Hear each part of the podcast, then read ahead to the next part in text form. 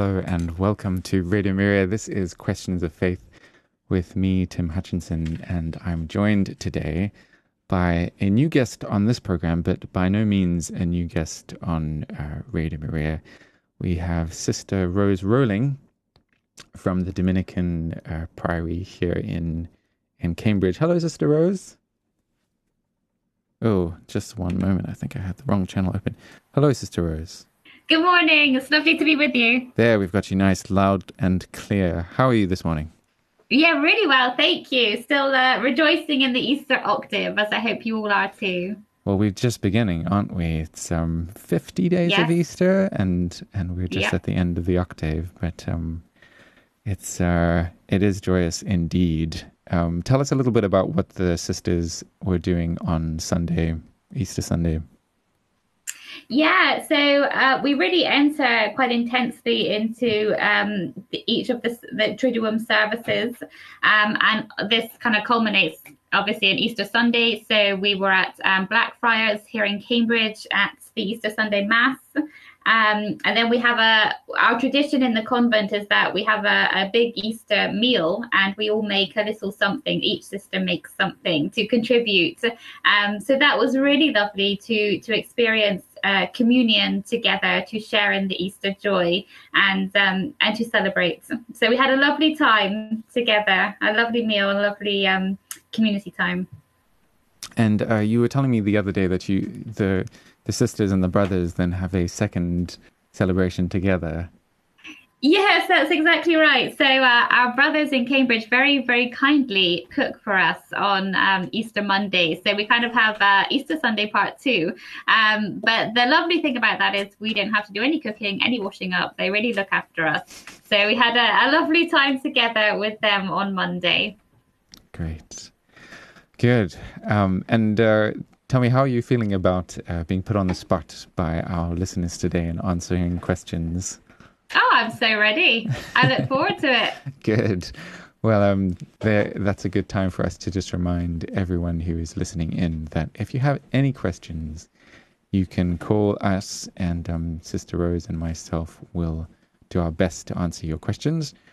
Um, the number to dial is 01223 375 564. That's 01 223 375 564. The, the lines are currently open and I'm ready to take to take your call. In the meantime, I wonder if you would just open with a prayer for us, please, Sister Rose. Yes, certainly. In the name of the Father and of the Son and of the Holy Spirit. Amen. Come, Holy Spirit, and fill the hearts of your faithful, and kindle in us the fire of your love. Father, I pray for the gifts of your Holy Spirit of knowledge, wisdom, understanding, prudence. I pray, Father, that you would endow all our listeners with your gifts of the Spirit, that you would inflame their hearts with love and knowledge of you. Through Christ our Lord. Amen. Amen. Thank you, Sister Rose. I'm going to give that number out just one more time. Um, we have a few questions that have been sent in either by voice note or by text. Um, but the the real uh, dynamic of this show is that we'd like to have people speaking to us live, calling in, and um, so the number is zero one two two three three seven five five six four. That's zero one two two three three seven five five six four, and we'll take your your call and we'll answer your question as best as we can. In the meantime, I have some a question here from Raj, who is one of our faithful listeners, and who often uh, sends us voice notes and and calls in. So so here's a question from him. Good morning, Sister Rose. Good morning, Tim. This is Raj. My question is: Saint does apply to human beings whose life reflected heroic sanctity. However, we call angels also saints for example, Saint Michael, Saint Gabriel, and Saint Raphael. As per my knowledge, angels don't have physical body like us. Then, how can angels also be called saints? Please explain. Thank you. Great.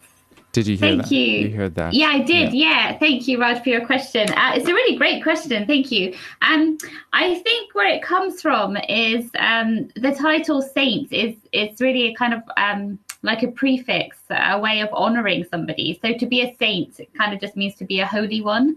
It's just a way of acknowledging somebody's um, sanctity, somebody's um, example, somebody's status. So, um, so you're right in that angels are not human. Angels are immaterial; they don't have bodies. But we still use the title often, um, Saint Michael or Saint Raphael, because the the the word saint, we're just saying that they're holy. You know, these are good angels. There are also bad angels, but these are good angels. They're helpers. They're here to help us. They're here to be messengers of God. So we're just acknowledging their holiness by using that little prefix of um, saint. So I hope that makes um, a bit of sense there. Yes, I, I, I also was wondering if maybe there isn't something to do with the language that has been, um, uh, you know, going from either Latin to English or something like that, where a certain word would have a certain connotation, um, you know, a canonized saint, but then um, that's not necessarily necessarily the meaning of the word uh, when it when it moves from one language to the other. But um, Yes, I think you're absolutely right with that. Um, and also, um, St. Paul, when he's writing in scripture, he uses the word saints a lot. And when he uses the, he talks about the saints of God. And when he uses it, he's really just meaning Christians. You know, he's just the saints he uses as a term for all believers. So you're right in that um, the word saint doesn't just strictly mean canonized human beings. Um, it can also uh, it's used in different ways in other places too. Great. Yes, um, we're going to go to our first song. I just want to give out the number again uh, for those who'd like to call in. It is um, 01223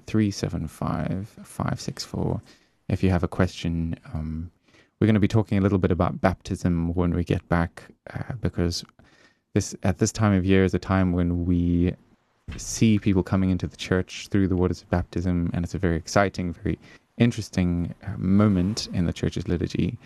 But um, there's a there's a sort of a modern spin on it that I'm I'm interested in us talking about, and I've got someone who has a a perspective on it here that we're going to talk about. In the meantime, here is a song that uh, Sister Rose has chosen, and it's called "On the Altar" by Upper Room.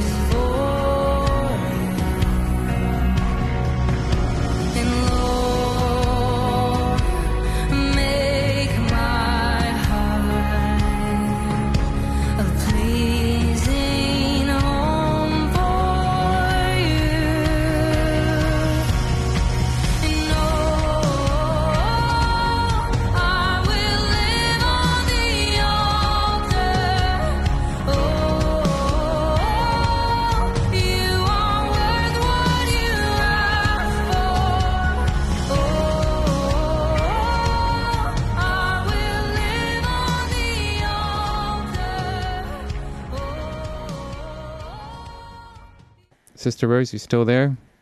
I am indeed. Good. Okay. So I'm going to go straight into um, what we were wanting to talk about earlier, and that is uh, something around baptism. And I have a good friend of both of ours here. It's uh, Shimon. Hello, Shimon. Hi, hi, Tim. How Pleasure to be here. It's great to have you here. And you have been also, just like Sister Rose, on Radio Maria previously, though not on this program. Um, tell us what it is that you've contributed to in the past with Radio Maria. Yes, that's right. Some of you might recognize my voice from the Science and Faith series that we did a couple of years now. Yes, where we interviewed uh, scientists and uh, philosophers of science, um, and we talked about the relationship between science and faith. That was a very interesting journey. So I'm glad to be back. I missed to be in the studio. And I, I understand that last time you weren't doing things live, were you? No, no, that's right. Yes, Yeah. it was all pre-recorded and edited. Is this your first time on live radio? I think so. It's probably the first time in my life. right. So you were talking about something the other day that I thought would be an interesting thing for us to talk about on questions of faith and with Sister Rose, and that was that um, you help with a, an RCIA course here in Cambridge, right? That's right. I was very honored to be a, uh assistant catechist Yeah. for the RCIA course that started in September and concluded now on And- Easter. And I was um, standing next to you at the Easter Vigil when, um, quote unquote, your babies came forward to be baptized. My spiritual babies. Yes, that's right. Um, but there's something quite unique about this uh, experience at the moment of, um, of bringing people, helping, assisting people into the church. And I wanted, if you could just tell us what that is, um, and then we can talk about it.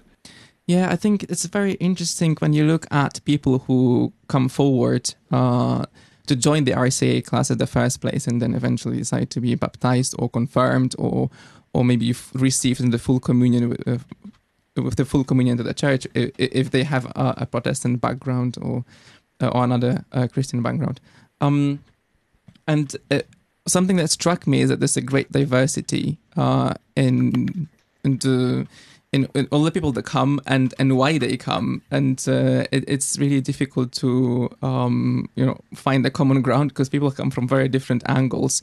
But one thing that struck me is always when it comes to uh, asking them about their sponsors or godfathers many of them cannot name a person who would be able to uh, to act as their godfather, uh, god, god, uh, godfather, godmother, or or a sponsor, and and mostly the reason for that is because uh, they found their faith online. They they in the past it was very common to find your faith, uh, the Catholic faith, through a common uh, friend or relative who was Catholic. But nowadays it's not necessarily the case. So basically, what you're saying is that people are coming to faith through the internet, and then they're finding themselves in RCIA classes for um, for some other reason because they want to to be confirmed, but then they don't have sponsors because the, most of their interaction with the faith has been um, through online materials up up until then. So it's almost like a new phenomenon that we're having. That's right, absolutely. Last year, for example, we had a, a very uh, lovely young girl who um, it's actually quite an incredible story. Um, she uh, was at some point she, she just found a rosary with a little um, card explaining how to pray it, and she kind of just grabbed it uh, and uh, and she thought she would just give it a try. And she struggled at that point with um, uh, with sleep and some anxiety. And what she found as she started praying the rosary bef- uh, before bed, that would really calm her down and help her with, with the sleep. But with time, she developed that relationship with Our Lady, which was quite remarkable. And then she got really interested in, in the whole Catholicism thing, right? So th- the first thing you do as a 20 year old, you just Google things, right? Mhm. and she came across a podcast of uh, Father Mike Schmitz, and uh, she absolutely loved the way he explained the faith, and and she, she really uh, got into it. And then she presented herself to join the RCIA class, and no one in her close environment is a practicing Catholic, right? So when it came to the moment where we had to name their sponsor or with parent, she didn't know anyone. hmm Yep. Yeah. So, I mean, a number of things. Obviously, this is about asking questions, and a, number of questions come to my mind when um, when this story comes to light. And one of the first things uh, I I'd like to ask you, Sister Rose, is um, like what parts of our faith can be transmitted through the internet, and what parts absolutely cannot. Yeah, thanks for the question. Uh, thank you both, guys. Um, Shimon, I think you really hit on something that's um, such a kind of key phenomenon at the moment, and that perhaps as a church we're still a little bit grappling with. Um, but I think what you say is true. In, in terms of what can we, um, what can we kind of hand on through the internet? Well, in a very general sense, um, kind of basic knowledge. Um, now, I think we always have to be careful where, which sources online we're getting our information from. But for example, the Vatican website has, you know, the catechism, all church documents, things like that online um, for people to access. So these are, you know, the church's teaching just free, available online for anybody to read. So I think um, information, you know, theological knowledge that can be transmitted um, online through podcasts or videos or written materials. Um, but you know, our relationship as Christians with God, which we, we are an incarnational people. You know, we believe that God became man. I mean, that's extraordinary. Um, so we need to have a physical element. There will never be a time in the Catholic Church where we can just say, you know, kind of put everything online and just be satisfied with that. We have to have the in-person encounter. So um, and what's really key, you know, relationship is so key. Um, relationship with God and also with our brothers and sisters in the church.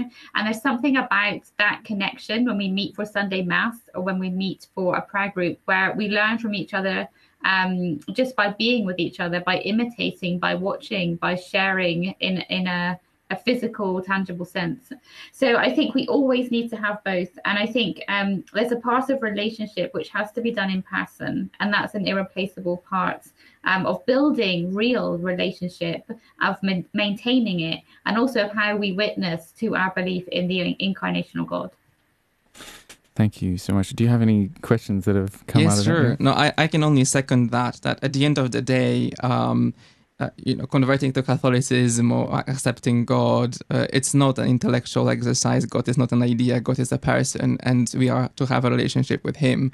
So, any person who comes forward, we try to, of course, edu- educate them in, in, the faith, but also try to help them to build that relationship with Christ, which is, you know, in the very center uh, of it.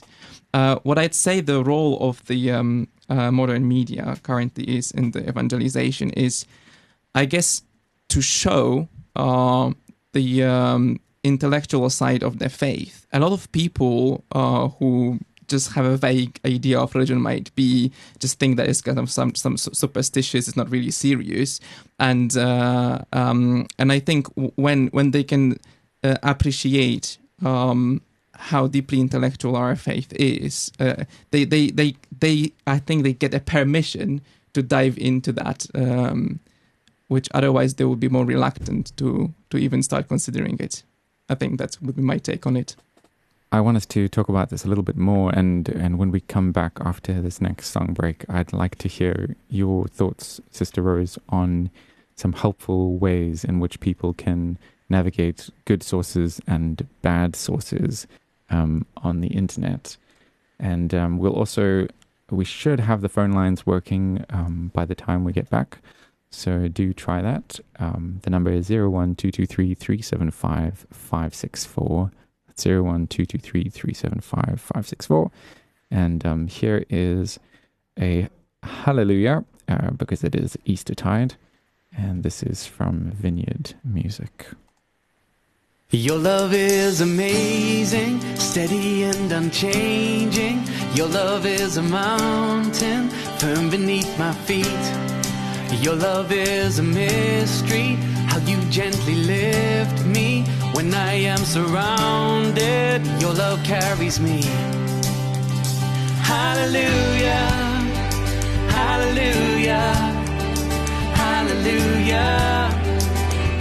Your love makes me sing and hallelujah, hallelujah, hallelujah. Your love makes me sing.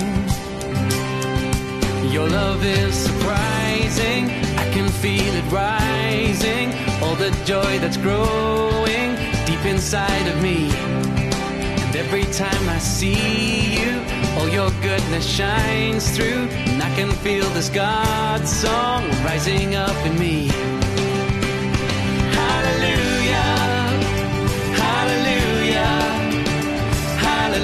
Hallelujah. Your love makes me sing it. Hallelujah. Hallelujah. Hallelujah. Your love makes me sing.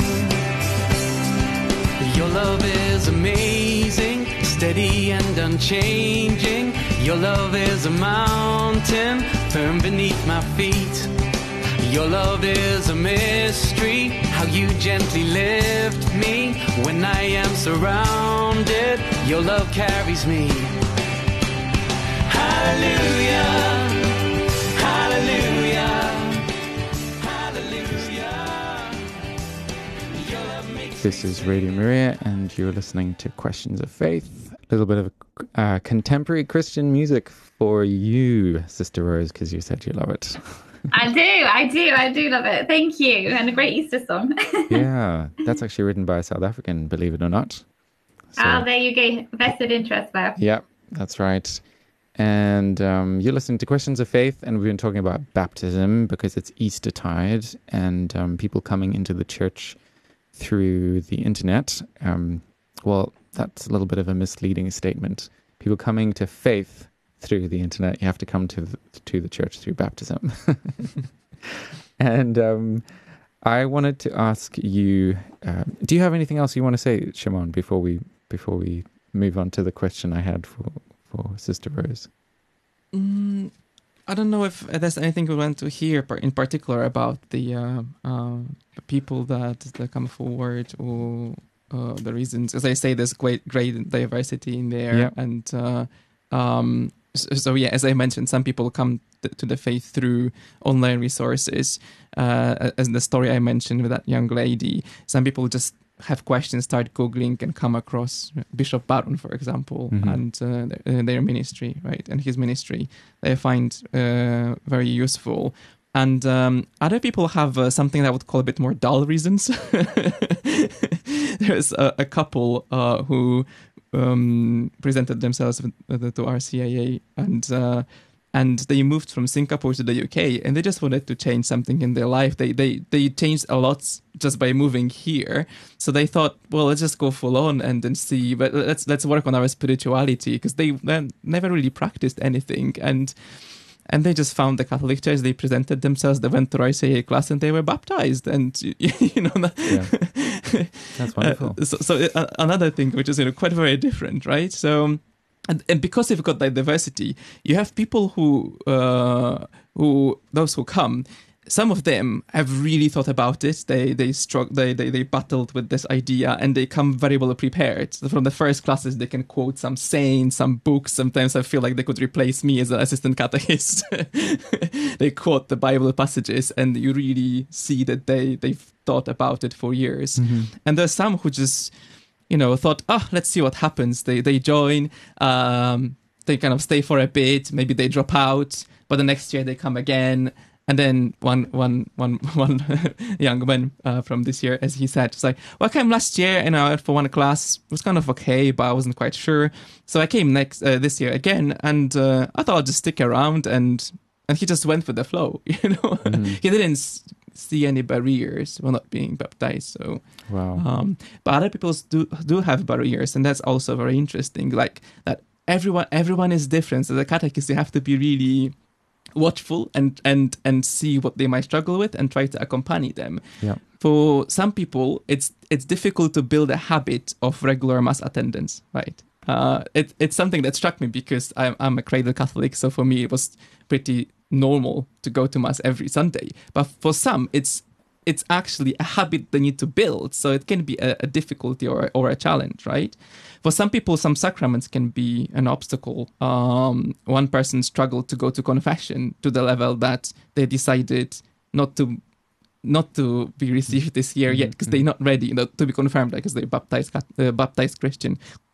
So, so that, there are other things that can be an obstacle. Sometimes it's a family. Sometimes a family is uh, is really against. I, I've I've had people who would say that their mom uh, would be really against them being received into the church. They could say you could become anyone, but not Catholic, and that that actually uh, happens quite often. Yeah. That people who are not necessarily against the idea of of a theist having a theist in the family, but specifically a Catholic.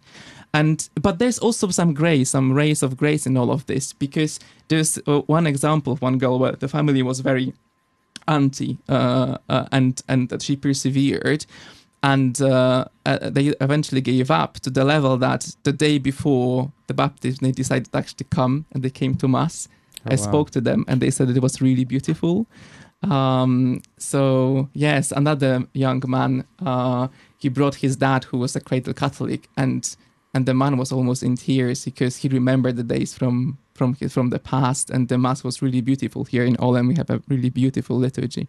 Yeah. Um, so yeah, in, in all of it through these ways. Absolutely. I think, I think that's a, a helpful sort of segue into the um, question that I was wanting to ask Sister Rose, um, because what what I think we are talking about is is grace working through various means, and we know that the sacraments are objective means of grace, um, and what I'd like to to know, just uh, from a practical point of view, is when people are coming to the faith through these uh, other channels, the internet is known for being full of filth, really.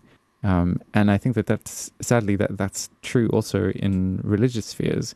Um, you can find yourself uh, going down all kinds of dangerous rabbit holes um, and being uh, put onto uh, some very niche positions that um, in the church through the internet. And I think that uh, how does one use the internet in a way that is helpful to one's faith and um, and edifying, and how does one sort of discern between uh, good content and bad content? And we've already, I know you've already spoken about, you know, Vatican websites and things like that. But, but what about the ones that aren't so clear, ones that don't necessarily come with a um, imprimatur in inverted commas, if you will? Yeah, thank you. Um, I think first of all, you know, I just kind of I really empathise uh, with this situation, um, just because um, I, am a convert to to Catholicism. I came into the church as a 16 year old girl who was completely clueless, frankly, um, about anything to do with the Catholic Church. I, I just felt drawn to it, um, and uh, again, like a teenager, you know, my I went away and googled a lot of stuff, um, and and so I think I think it's really First of all, I think it's actually really difficult um, if you don't, if you kind of, if you're coming in cold, if you like, if you're kind of just exploring um, Catholicism and you're just using the internet. Um, I think it's really hard to initially discern between, you know, the wheat and the chaff, the good and the bad, because you just don't have the background or the context. So I think, um, first of all, to say, um, you know, in my experience, um, I googled lots of stuff, and the internet is is completely mixed, right? So you have good stuff, uh, you have things that are true, you have things that are not true, um, and you just have lots of opinion pieces as well. Um, now, I was blessed in my own experience to have a, a good parish priest and uh, a really good uh, catechetical formation in RCIA, so that when I was bringing things that I'd read on the internet, there was somebody there who was who was able to say, "Oh, actually, that's not quite true," or "Have you looked at this resource?" And so I think that's also where we come back to this idea of why the relational element is so important. So you you know we, we pick up all kinds of stuff online. Um, ideally, we have um, a group of Catholics who know more than we do, who we can bounce these off and and kind of and, and come to understand um, what's good, uh, you know, what's true and what's false. Um, so, you know, there are some solid websites that you can go to, things like Ascension Presents or Catholics Come Home or Catholic Answers or Catholic Online, um, which are just kind of almost like encyclopedias of information, which can be really helpful. And then I think, you know, hope, uh, you know, if you have um, a group of people you can speak to. So if you're going, if you're interested in the church, to speak to a priest or to speak to um, assistant catechists and, and try to to find out from them. And perhaps also, you know, as parishes, perhaps having a list of resources, online resources that we can signpost people to could be a useful thing to put together in every parish so that whoever's searching for answers has um, a clear, solid um, places to go that will give them reliable, accurate information. Thank you. That's really helpful. Thanks, Shimon, for for your contribution today. It's, it's really interesting. Um, if anyone has any other questions regarding these things of both baptism, coming into the church, uh, using online resources, we um, would love to hear from you. Uh, the phone lines are officially working, and the number is 01223 375 564. Here in the studio, we have um, a question from one of our faithful volunteers and good friend, Lucia. So, Lucia, I'm gonna I'm gonna allow you to ask your question. Hi, sorry, it's not um, anything really to to do with uh, what you've been talking about, but it is a question that has come to my mind recently. I don't know why I haven't thought about it before. I've just sort of gone along with it, but I understand why uh, the statues are covered in the church before on Maundy Thursday. I understand that. Um, I understand why his body is removed after the Maundy uh, Thursday service, removed from the church. I then don't um, understand why it's why it's brought back in for Holy Communion on Good Friday. I I just assumed that he would be completely removed from Maundy Thursday until Easter Sunday. So that that's my question. Um, it's a bit of a basic question, but is is that okay? Yeah, thank you so much. Um, yeah, so it's it's only last week actually that we celebrate that we were, had um, Good Friday in Holy Week. So it's only been seven days since that time. Um, so basically, um, what we call the Triduum, which is Maundy Thursday, Good Friday, and Holy Saturday, we the Church kind of intensely remembers um, Jesus um, passion and then Easter Sunday, the resurrection. So we're intensely kind of um, remembering and journeying with the Lord as we see in Scripture. So, Good Friday, um, we don't celebrate Mass because we're remembering the Lord's crucifixion. So, um, the Mass for us is a we're doing we we celebrate Mass to remember the Lord's crucifixion, and we have uh, the church makes you know we have we can have mass every day, but the Good Friday is the actual day we set aside to really enter deeply into the Lord's passion. So we don't need to have the mass because we're, tr- if you see what I mean, because we're trying to be with Him in His actual sacrifice. And um, this is uh, Good Friday is like the source of all of all the masses that are going to come for the rest of the church's year. So this was the cost, this was the price, this was the action, this was the moment in Good Friday. This is the source of um, of of all the other masses that kind of outflow from the pouring out of Christ on Good Friday.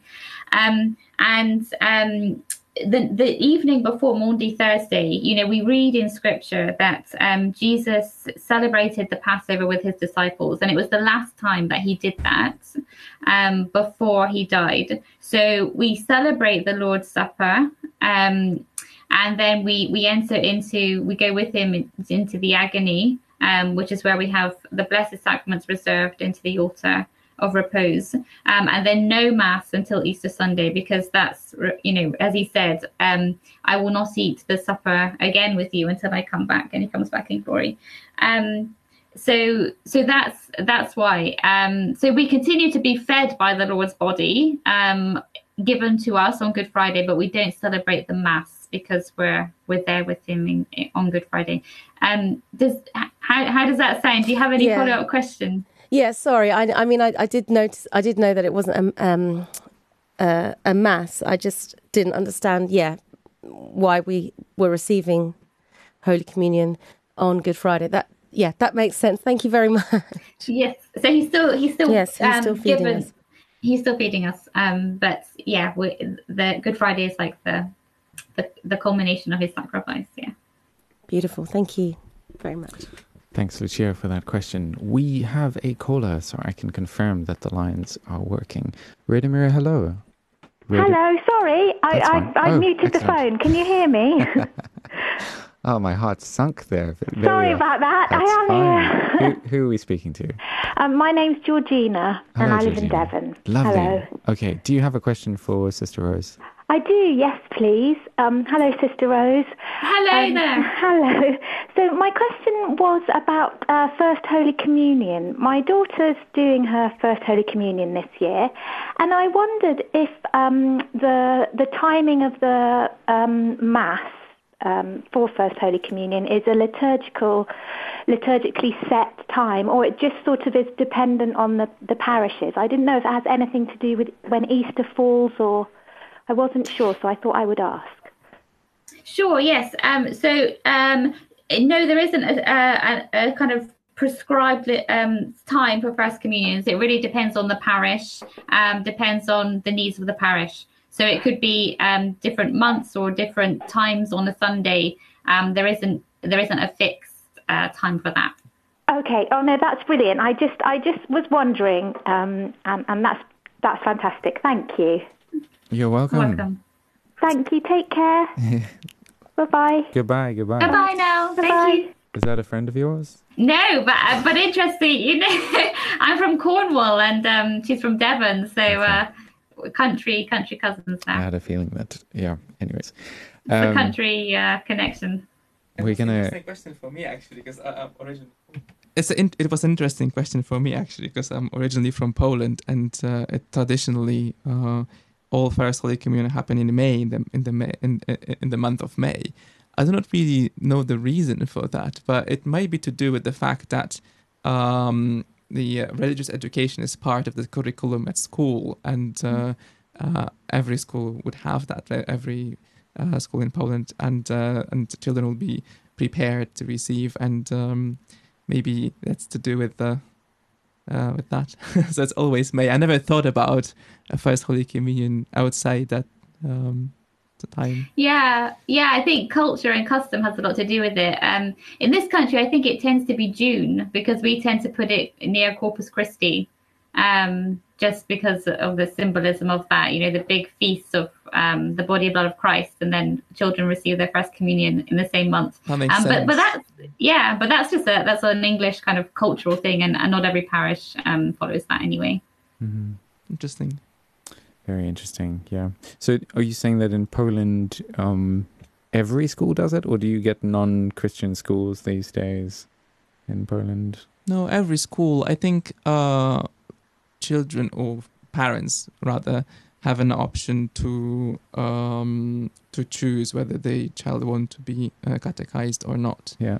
Um, but traditionally, most children go through the catechesis at school.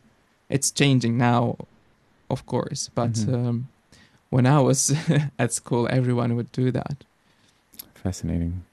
We're going to go to a music break, and um, it's going to be another vineyard song, another contemporary worship song for Sister Rose. And um, after that, we'll be taking some more calls. The lines are working, as you as you can hear, and and and as you know, the number is zero one two two three three seven five five six four. That's zero one two two three three seven five five six four. Here is "Hungry" from Vineyard Music.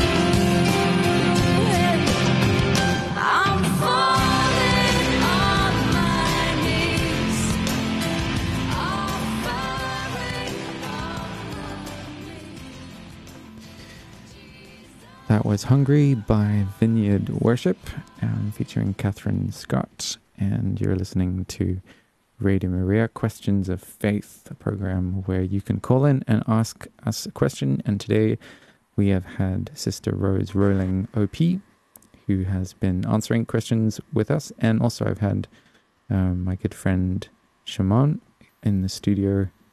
We've been talking a little bit about baptism and um, coming to faith through some unlikely sources, such as the internet, or new sources rather. Um, and um, the lines are open if anybody wants to call and ask a question. We've got a little bit of time left before the end of the program. The number is 01223 375 564. In the meantime, I have a question about this is probably a, a very um, not so unusual question to ask a Dominican. Um, and um, I've noticed that in popular culture, in popular Christian culture at least, Thomas Aquinas eh, features a lot. You've got even a podcast called Pints with Aquinas, and everybody wants to kind of take a stab at the Summa. And I wanted to know what your thoughts were about this, um, Sister Rose, and also whether you had any um, books to recommend anybody who wanted to to take a stab at at Aquinas. Yeah, thank you. Um, yes, I, I too have noticed this kind of explosion in enthusiasm for Aquinas. Um, I wonder whether part of it is motivated by a desire to kind of get back to the sources. You know, um, I think there's, it can feel a little bit like we live in a kind of, um, let's say, a kind of foundationless uh, intellectual existence in our culture. Um, what, what Aquinas does is he has kind of a, a total system, like a complete overview, a complete system of theology, um, which is entirely um, kind of integrated and and makes sense. So it's a whole body of thought which hangs together. And I wonder if part of the attraction in a very kind of fragmented, often seemingly valueless or foundationless world is that there's this really solid body of thought that we call um, kind of scholastic philosophy or, or the Summa. So so maybe that's motivated it. Maybe there's a, a desire or a hunger to understand more deeply um, the church's kind of uh, basic or prime sources. Um, I think for um, one thing to say is that Aquinas has been called the church's theologian. So he is kind of the theologian, uh, you know, above all, who has really formed and influenced Catholic philosophy and theology. And you actually can't escape Aquinas. Okay, so even if you don't want to go and read him directly, the fact is so much of our our way of thinking, our method of thinking as Catholics, and the content has been shaped by his philosophy. Um, if you read the Catechism, which is kind of um, the complete, uh, kind of concise work of uh, Christian doctrine, the Catechism is majority Aquinas, and after him it's Augustine, who he built on. Um, so he's he's unavoidable anyway. You will encounter Aquinas' thought, whether you know it or not, just by accessing um, Catholic um, literature. Um, in terms of what what could be a good starting place, um, well, you know, the Summa the, the, the Summa is available online for free, and um, perhaps uh, kind of contrary to expectations, it's actually really pretty accessible if you just want to have a stab at, at the first uh, kind of the real thing because it's all set out in question and answer format. And actually, he's pretty accessible for modern people, surprisingly. Um, so you could have a stab at the real thing, which is available online. Alternatively, there's um, the compendium, which is like a little handbook to the Summa, which can all, which is you know much shorter um, and can be a good resource to to again kind of introduce you to it. Um, and if you're not perhaps so into um, written resources, I would really recommend something called um, the Thomistic Institute, which is a set of podcasts called there's a set of podcasts called Aquinas 101 available online and they're like little five ten minute videos that just give you short snippets into the thought of Aquinas um, taught by Dominican friars and that can just kind of start to break open some of this and, and perhaps you can discover a taste for it. Um, the one thing I would say it's important to know with reading Aquinas is to get your head around his use of language because he uses words in ways um, that we wouldn't understand them in the same way now. So the way in which he uses words like accident or substance um, would be understood differently in our context. And actually, the key to Aquinas, I think, is understanding his meaning and use of particular technical language. But if you can master some of the language, I think he, he really is quite accessible and offers a, you know a, a comprehensive body of thought. Thank you. That's so helpful. That brings us to the end of this program for today, Questions of Faith, which is um, broadcast every week at the same time and um, allows people to call in and ask questions. Sister Rose, it's been so lovely having you on, and um, I do hope that we can have you again in the future through what um, I have coined the digital grill. Um, yes. Between yes. the convent and, and, and me right now. Um, that's that's Google Meets, uh, just in case somebody wasn't sure what I was talking about. Um, and I wonder if you just end with a short prayer. We, we're we're just out of time, so uh, and we'll. Sure. Thank you. Thank you. In the name of the Father and of the Son and of the Holy Spirit, Amen. Father, we thank you for this time together this morning as we search for you more deeply, delving into your words, your teaching. Father, may you continue to enlighten our hearts and our minds as we continue to learn and to grow in the faith of Christ our Lord. Amen. Amen.